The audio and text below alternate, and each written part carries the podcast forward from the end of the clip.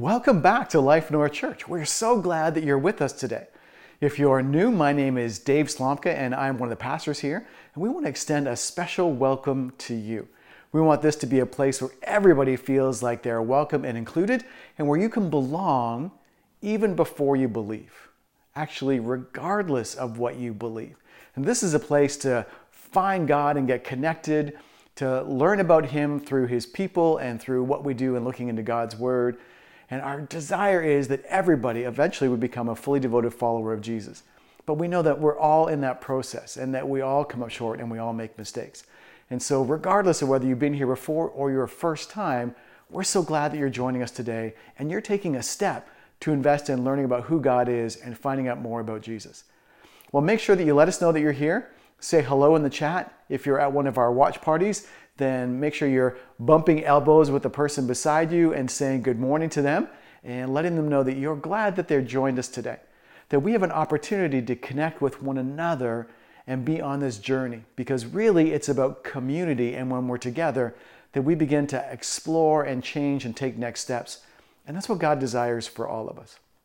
Well, as you're doing that and greeting one another, we want to take just a moment to give you an opportunity to give back in terms of tithes and offerings. And I know with the shift, the transition we've made to not being in person, to really just having watch parties, our expenses have shifted as a church and changed in accordance with that. But now we have new subscriptions and new resources we've had to tap into to be online. And so when you guys are giving of your tithes and your offerings, you're helping us to get the word out and to be able to reach people and interact with everybody online. And that's what we're doing right now. And so this is an opportunity if you're a follower of Christ to be giving of your tithe, that first 10% that God asks of us, or even to go beyond that and what Jesus tells us to be irrationally generous, to be hilariously generous. And maybe you've fallen behind on that, or maybe you've gotten out of the habit, or your circumstances have changed over time. And so that's okay. This is an opportunity for you to catch up and be reminded of that so that God can bless you in amazing ways because we know out of our obedience to this, that's where God ties in his blessing. And so as you're doing that, you can get online, you can text to give, um, you can e transfer, you can do all those kinds of things. Just go to our website, and all that information is available, or you'll see it popping up if you're in the chat right now or you're online. There are links that you can click to go there. Well, we are in a series about not being offended and how good it is to live God's way. And how do we live in a way that we interact with people, regardless of how they're behaving with us, that we can come at them with God's love and grace and understanding. And this has been such a good series and reminding me of how I need to be different in the way that I interact with people. And that even though sometimes I do really well and I'm not getting offended and I'm living God's way and I'm being loving, there are times when I don't. And thankfully, we have a God who loves us and extends grace and mercy and forgiveness and helps us to make a change and be better the next time. None of us have arrived, none of us are perfect yet, and yet we're on this process of reminding each other how we can do it a little bit better, how tomorrow can be a little bit better than today. And that brings more love and grace into our world and into our interactions with other people. And that is so good.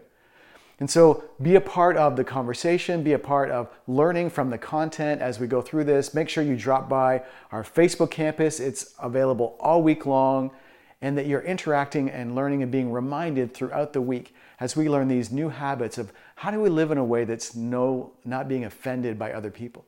And as we go into the next in this series, I know that God has something for you and that you're not here by accident. That God wants to speak to your heart if you're just willing to be open and listen as we go into the next in our series, No Offense. Hey, big welcome to Team LC. Who's excited to be in church this weekend? Hey, before we dive into God's Word, I want to share with you some amazing news. Are you ready? If you're ready, say, I'm ready. Are you ready? This weekend, we are launching campus number 37, and this one is in East Kansas City. A uh, big thank you to those of you who are giving toward new locations. It's hard to believe, but that building is debt free by the grace of God and by the generosity of God's people.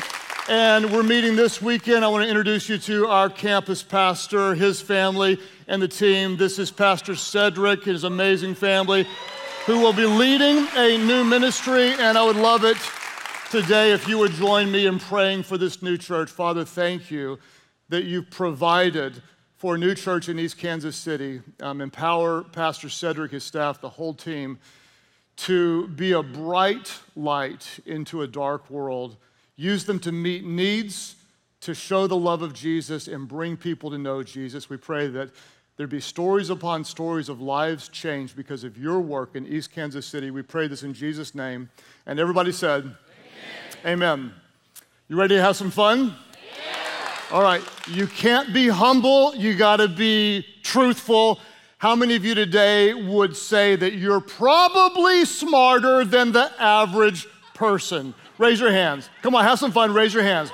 Come on, come on. Don't be humble. Those of you online, just type it in the chat, type it in the comments. I'm smarter than average. You can put a little smiley face by that if you want to, because I know most of you think that. You may not say it because you're in church, but most of you think it. Most of you think you're a better driver than most people. Most of you probably think you're less sinful than most people. When it comes to issues, most of you think you are more right than most people because I've seen you in the comment section saying just how right you are about everything. I can't speak for all of you, but I can speak for me. And I know that I'm way above average. and I'm not bragging because it's not easy.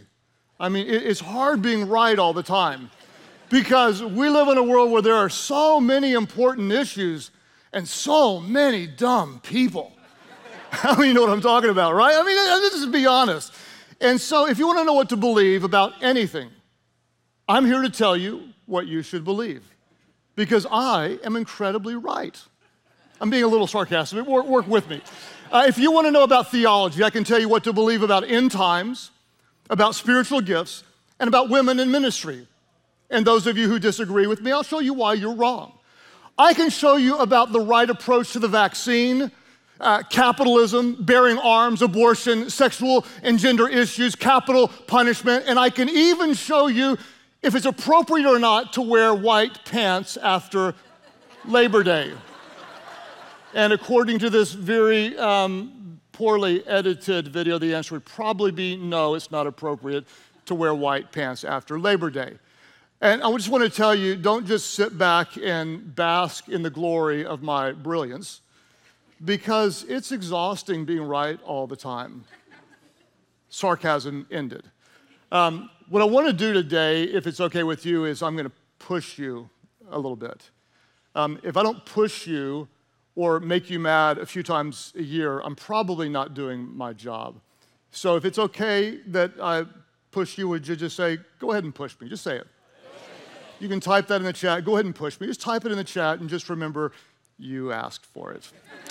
Um, if you don't mind today at um, all of our churches, in the honor of the reading of God's word, would you just stand to your feet? And I want to give you the context of a verse we're going to start with today from Luke's gospel, the 18th chapter, um, starting in the ninth verse. And the context, just so you'll understand, is Jesus was surrounded by some people, and just to kind of say it uh, bluntly, they were a little bit like a lot of people in culture today.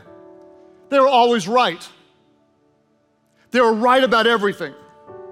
Their goal above anything else was to be right. We know the way, we behave the right way, we're right. They thought they were smarter, they thought they were better, they thought they were holier than everybody else.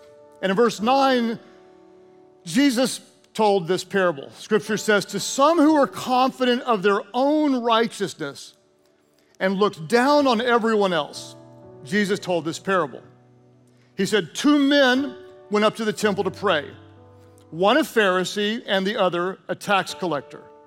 One a Pharisee, the other a tax collector. Now, if you don't know about a Pharisee, a Pharisee was very outwardly righteous uh, they would dress the part, they would pray loud prayers in public.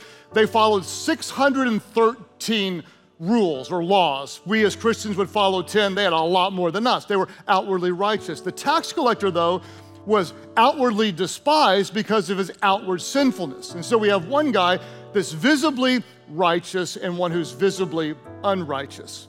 Scripture says in verse 11 the Pharisee, the, the righteous one, stood by himself and prayed, God, I thank you that I'm not like the other people, the robbers and the evildoers and the adulterers, or even like this tax collector.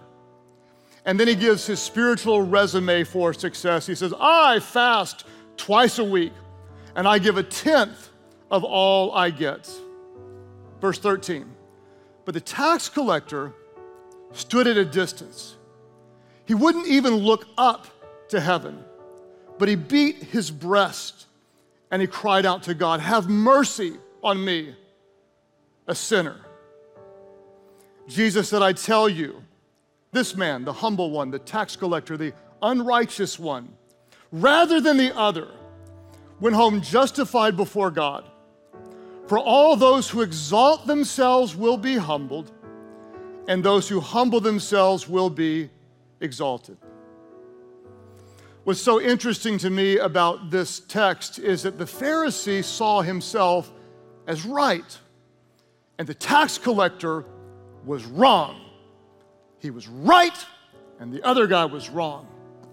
But to Jesus, it wasn't just about right and wrong, it was also about pride and humility. Because proud people don't love well. The title for today's talk is You're Not as Right as You Think. Let's pray. Father, we ask today that by the power of your word, wherever we are more right than we are loving, would you humble us, God? Humble us so you could exalt us, to use us to make a difference in this world. God, soften our hearts to receive your love and to show your love in all we do. We pray this in Jesus' name. And everybody said, Amen. As you're being seated, why don't you look at the person next to you and say, ask them, Are you the tax collector or are you the Pharisee? Just ask them with a little smile on your face and go ahead and be seated. You guys are chatting up a storm. You're ready for life group. You're going to have a life group right here in church, right? We're, we're people in life groups. We love to uh, process and share God's word. Um, we live in a complicated time, right? I mean, it's tense out there. We're talking several weeks now in a series called No Offense, and there is so much tension and so many people that are right, completely convinced on opposite sides of their rightness. And unfortunately, as Christians, if we're not careful, it's really easy for us to slip into our own rightness or our own spiritual pride much like the Pharisee. In fact, I would say um, respectfully that with all good intentions, sometimes those who are followers of Christ, we tend to think that part of our job as a Christian is to be right.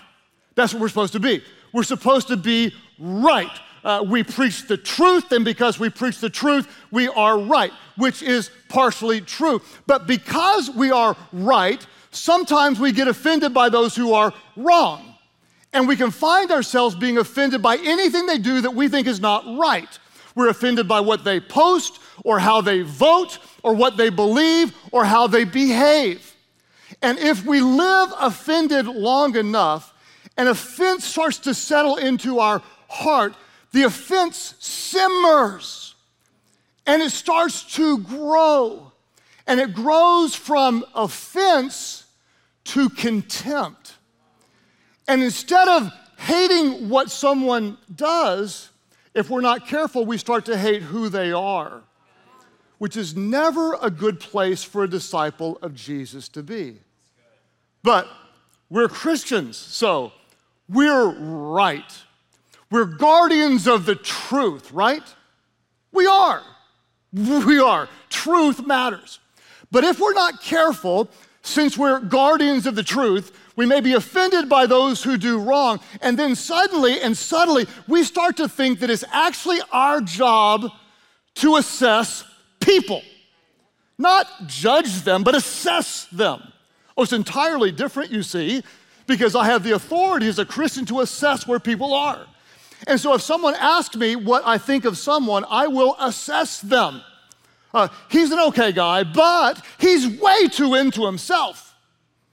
Or she's great at what she does, but she lets her kids run wild. It's our job to assess because we're right. Uh, we're right about theology, we're right about churches.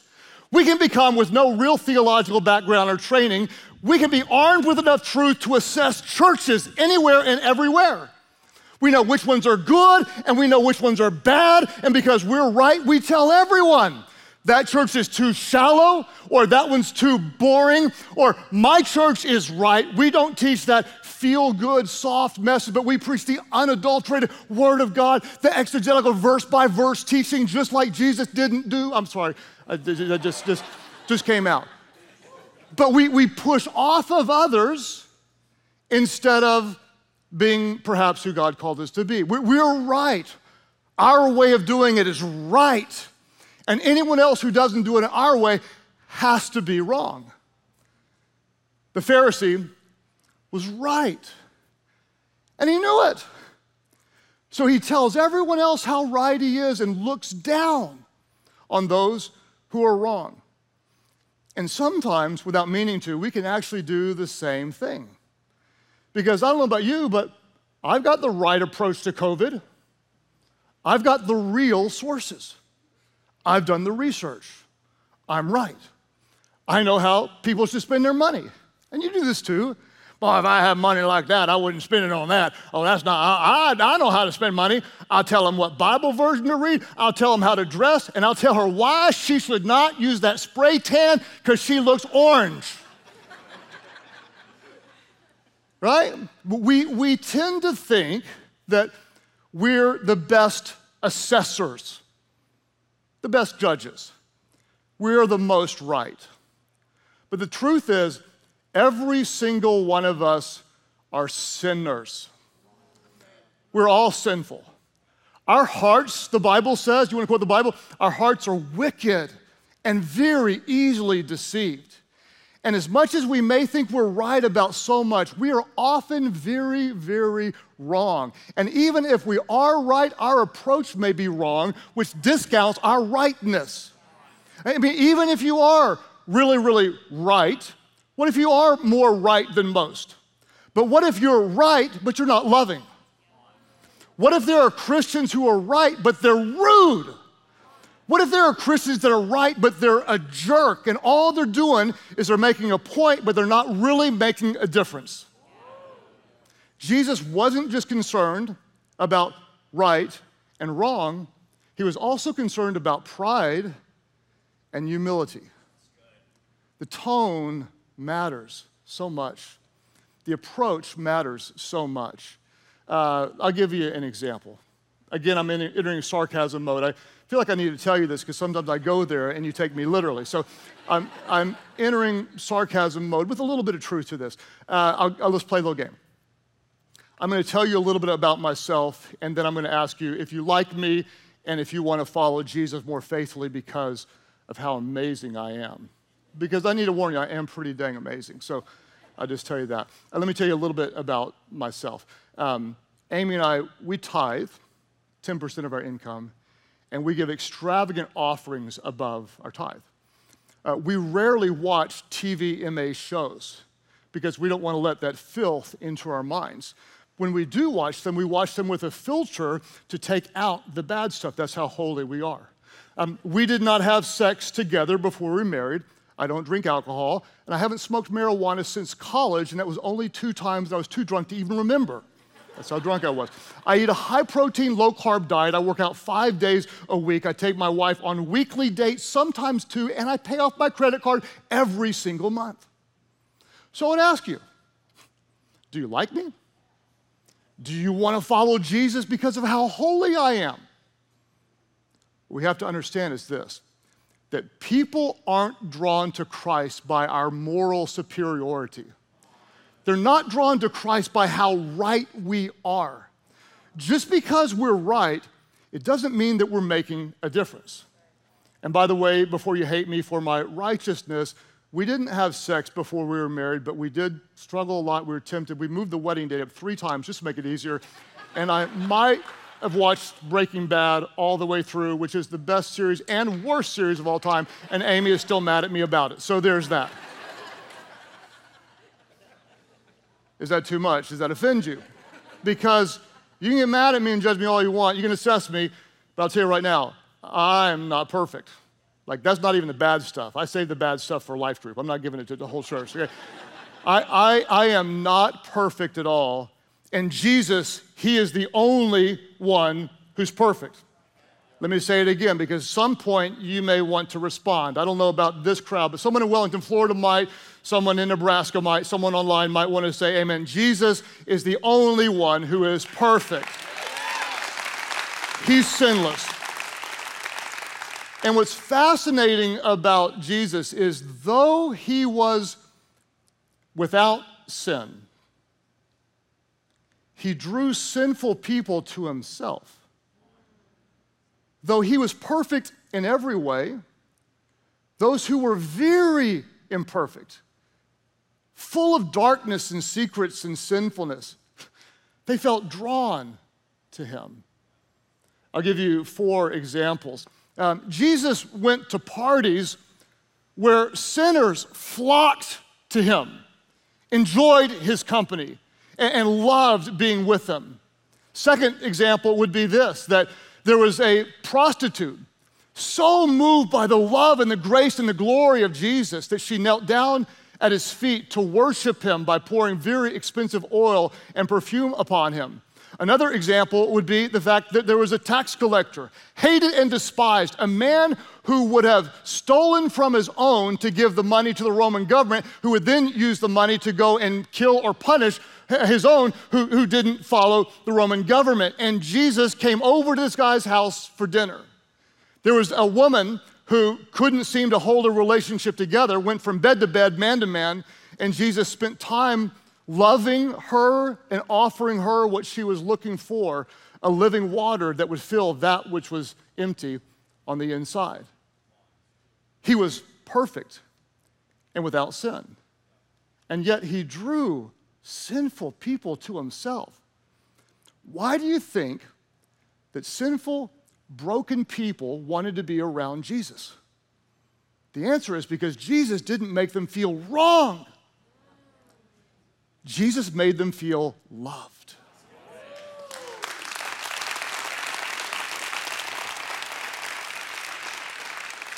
In fact, I, want to read to you what I would consider to be perhaps um, maybe the most important verse in the New Testament as to how we should treat other people. It's from John's Gospel, John chapter 13. And before we get to the main part, I actually want you to embrace the context of what was going on when Jesus talked about how we should love one another. So we'll start in verse 1 of John 13 to get the context. Uh, scripture says that Jesus knew that the hour had come for him to leave this world and go to the Father. So if you can imagine, he has been faithful to God and he's now preparing to give his life on the cross, and he knows the clock is ticking coming toward this moment. Um, scripture says, having loved his own who were in the world, I love this. What did he do? He loved them till the end. How did he do that? They're sitting around a table or on the ground, probably kneeling, having a, um, uh, a very intimate supper, the last meal together, and they're eating. And Jesus gets up and shocks everyone there as he takes off his outer robes and goes puts on a slave's apron, a servant's apron. And he kneels down to the disciples and does something that shocks them. He starts to wash their feet, something that only a slave would do. And he loves them in the most humble, serving act.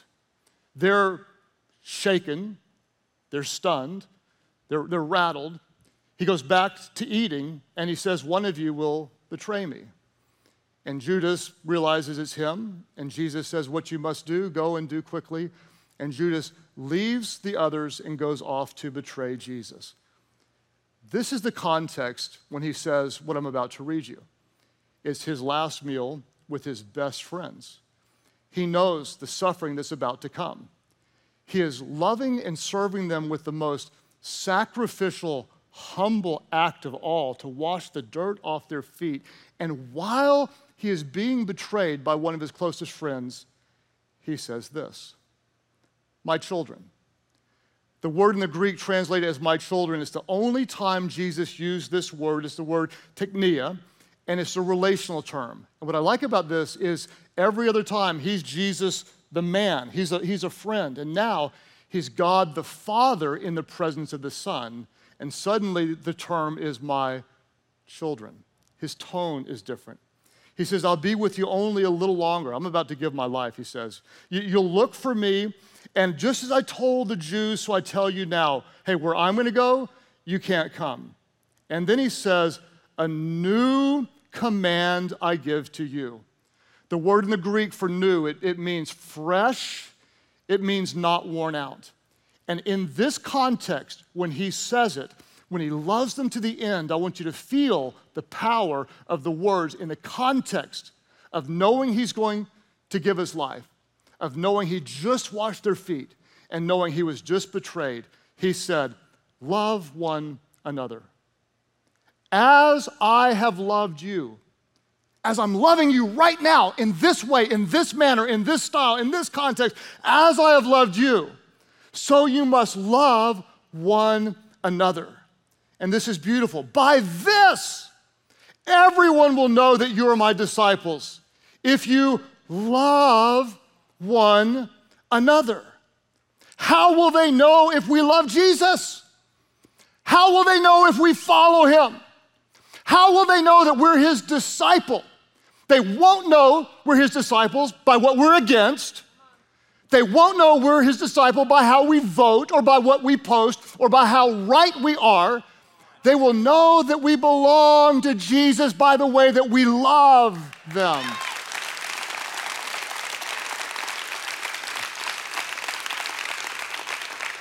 So, why do we often not love others the way Jesus loved us? Why do we not love others in this way?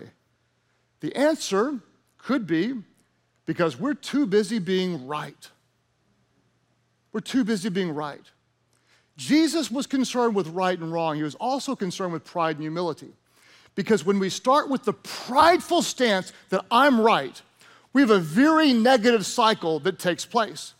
If our posture is, I'm right, I'm right, I'm right, I have the truth, I'm always right, the first thing we feel is morally superior because we're right and the other losers are wrong. Because I feel morally superior, then it's very easy to become judgmental of those who are not right, of those who are different, of those who are wrong. And because I feel superior and I'm judgmental, it's easy to become angered and offended, which unfortunately is where so many people live today. And that's exactly the opposite of what Jesus was. Think about it. Jesus was the most right and least judgmental person that ever lived. He was the most right. He was perfect, and yet he was the least judgmental. In fact, we talked a couple of weeks ago about the beautiful story of the woman who was caught in adultery.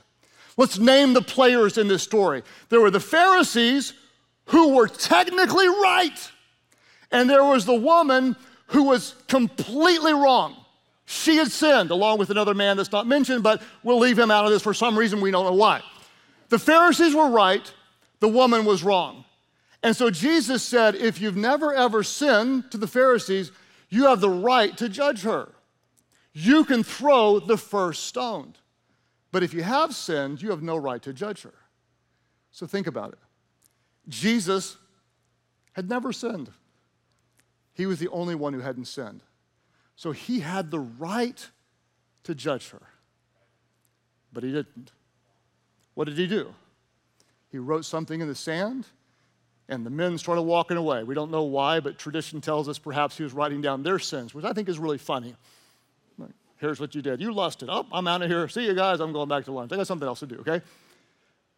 Jesus never sinned. The men left one by one, and Jesus looked at the woman who was wrong, the woman who had sinned. And he said, Where are those who came to condemn you? And she said, They're not here. And so he looked at her and he said, Neither do I condemn you. Go your way. Now here's truth. He said, Go your way and sin no more. It was truth overwhelmed with love. Now I want to ask you, what do you think that woman felt? When she was wrong, and yet he treated her that way. What do you think she felt? She felt valued. She felt seen.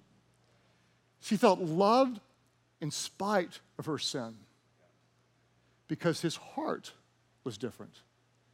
Jesus is concerned with right and wrong. He's also concerned with pride and humility. And here's the different imposture. If we start with the idea that I'm right, we feel morally superior, we become judgmental, and we're easily angered and offended. But instead, out of humility, if we start with the idea that I'm forgiven, we feel profound gratitude.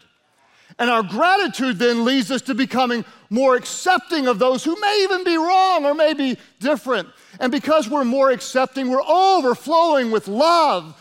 And we continue with a posture of forgiveness and gratitude and love and grace. And instead of being right and ineffective, we can be humble, we can be loving, we can still share the truth, but do it in an effective way because we don't change people by judging them, but by loving them. Now, I told you I was going to push you, and I'm going to push you. And I'm going to tell you a story that is risky for me to tell.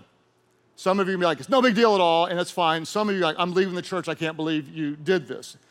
What I did is something that I have never done before and I've never done again, and I'm not proud of what I'm going to tell you. I'm just going to tell you what happened. I was um, at a jiu-jitsu class, and I had a training partner that I hadn't met before. He was way better than I was, and he was just cool. He was coaching me, and we were laughing. He had me wrapped up, and he was telling me jokes, and he was awesome. And the class ended, and he said, Hey, you want to roll a couple more rounds? I said, Sure, let's do it. And he said, By the way, um, what do you do for a living? And I said, Well, I'm a pastor. And the moment I told him that, his countenance changed and he looked scared. He said, Oh my gosh. He said, I'm not religious. I'm like, Yeah, it doesn't matter. You're pretty dang good on the mats, you know. And he, and he, and he said, I'm, I'm, I'm, I'm, I'm just, I'm not religious. He, then he said, I don't know how to roll with a pastor. Like, going, you're doing a pretty good job for the last 30 minutes. I think you're okay. And what I noticed is in the next round, he tightened up. He was going easy on me. I snuck up on him and I submitted him. He was much better, but I submitted him. And then he said a bad word.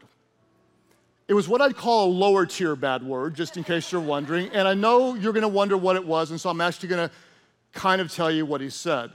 Uh, the word that he said starts with D, and it rhymes, rhymes with rammet. You got it? You got it? Nod. You got it. That's what he said. And the moment he said it, his countenance just completely changed. And he cowered and stepped back. This guy who could whip me every which way looked afraid of me all of a sudden. And he put his hands up and said, I'm so sorry, I'm so sorry, I'm such a bad person, I'm so sorry, I'm so sorry. And it wasn't just like appropriate, respectful apology, it was like guilt and shame, dark shame. And in a moment, all these thoughts flooded into my mind. I thought, who in the world rejected him? Pushed him away, held him to a standard that he had never agreed to. And so he said the D word. And in a moment, I just said, I don't give it. And I said the D word back. Now, just in my defense, that word is actually in the Bible, so which you're freak. And, and again, I'm not bragging and I'm not even saying I, I should have done it. But in that moment, I felt like it was an unusual way to love him. And when I said I don't give a, the D word, he looked back and he just he just melted. And I said, "Look, man, I said a lot worse in my day. And I'm not going to judge you for that. I just want you to know Jesus has forgiven me of so so so much, and God loves you exactly as you are. And to be honest, I think you're pretty cool too." And his eyes watered up, and the guy just reached over. I barely knew him, and he gave me the biggest hug you've ever seen. Which was a little bit awkward because we were both wearing spandex, but that was the way it went down. And I'm not sure what God would think about the word, but I know what he would think about the love. Because we rarely help someone by judging their sins, but we might help them by loving them and pointing them to the one who forgives their sins. It was the Apostle Paul who said this If I speak in the tongues of men or of angels, but do not have love, I'm only a resounding gong or a clanging cymbal. And if I have the gift of prophecy and can fathom all mysteries and all knowledge and have the faith that can move mountains but do not have love, I'm nothing. If I give all I possess to the poor and give my body over to hardship that I may boast, but do not have love, I have nothing. We could say if I read my YouVersion Bible plan every day and have a streak longer than anyone in my life group but have not love, I'm not making a real difference if I go to church every single weekend or have the right views about everything but do not have love, I'm not really making a difference in this world. By the way you love one another, this is how they will know that you are my disciples. Who are we? We are the body of Christ. We are the church of Jesus Christ. We are a light shining into a dark world and we lead with love. We lead with love. We lead with love. To Jesus, it wasn't just about right and wrong, it was about pride and humility. Because proud people don't love well, but humble people, forgiven people, forgiven people love people who are hurting and love people who are broken and love people who need the grace of Jesus just like I need the grace of Jesus. So I told you I'd push you, I'm gonna push you a little more. Listen, if you're right about so much, you're not as right as you think. Because you may be right in your ideas, but you're probably not right in your approach. And Jesus didn't call us to be right, He called us to tell the truth. But he never ever told us they'll know us by our rightness, but they'll know us by our love. And so, Father, today we ask that you would empower us, God, to be a force of unstoppable love in this world. And God, while we live in truth and love the truth and seek the truth, may we always speak the truth in love. Empower us, God and when we think often, well, I can't wait till someone else hears this message. God, if it's for us, open up our hearts to be humble before you, that you could lift us up to make a difference in this world. As you're reflecting today at all of our churches, those of you who would say, um, God, help me be even more loving. I may be right, but help me to lead with love. Would you lift up your hands? Just lift them up. You can type it in the chat, help me be more loving as your prayer. Just type that in the comment section, help me be more loving. And God, I, I pray this from the depths of my heart that as your church, we wouldn't be known just for what we're against, but God, we would be known by the way that we love and not a soft, easy love, sharing the truth, but doing it in a way that embraces people, listens, cares. God, help our hearts break for those who are far from you, maybe even very different, maybe even wrong, God, because we're humble enough to know that we're often wrong. Forgive us, God, of any pride. Humble us so we can show the love of Jesus in a way that brings people to know you. As you keep praying today, I think about um, the guy that I was um, training with in jiu-jitsu and he reminds me so much of the way i felt for years and years i felt so bad about myself so bad about my sins and um, i felt even afraid to go to church because they might know and they might judge me i'm hoping that we can be a church that welcomes people just like jesus did with whatever pain whatever brokenness and whatever sin to come in and say yeah we're broken too what I hope you'll hear and I hope you'll believe is the same thing that I told this guy that Jesus has forgiven me of so much and that God loves you exactly as you are. He just loves you. I mean, He loves you. And he loves you so much that he didn't just shout his love from heaven, but he showed it on earth. He became one of us in the person of Jesus. Jesus was without sin. He was perfect, and yet sinful people loved to be around him. Jesus died on the cross. Why did he die?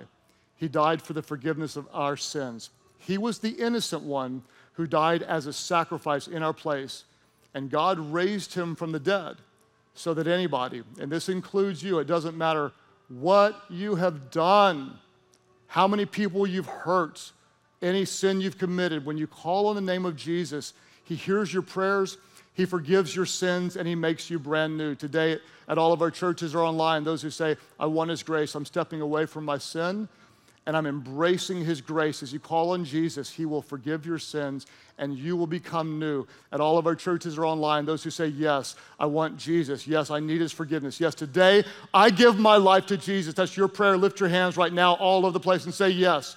Oh, come on, church, let's celebrate right now as we have people at all of our churches coming to faith in Christ.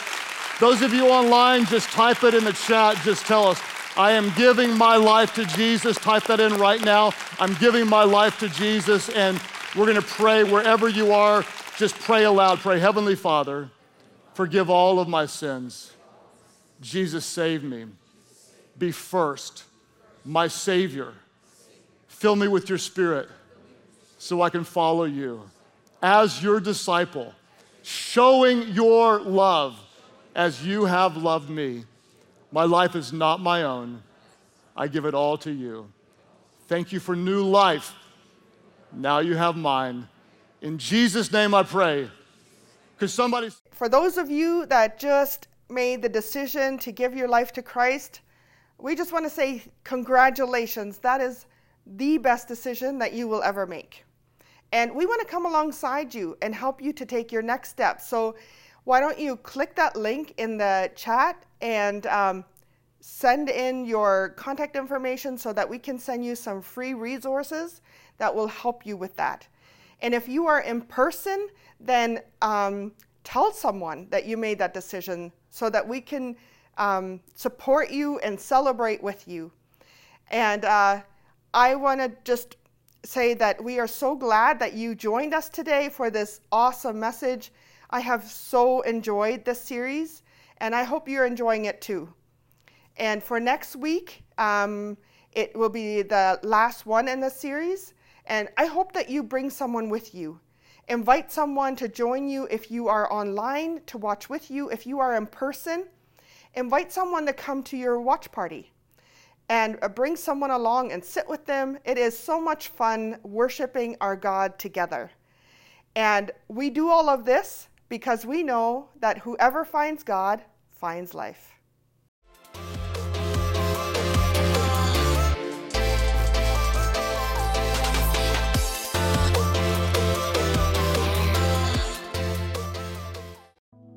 I have a vision for a church that loves others more than we've been loved, who serve others more than we have been served, that gives more than we have received. People so overwhelmed with the love of God that we love and accept people right where they are, but we love and point them to a Jesus who will make them new. When we come together, we are the local church, and we believe that the local church is the hope of the world.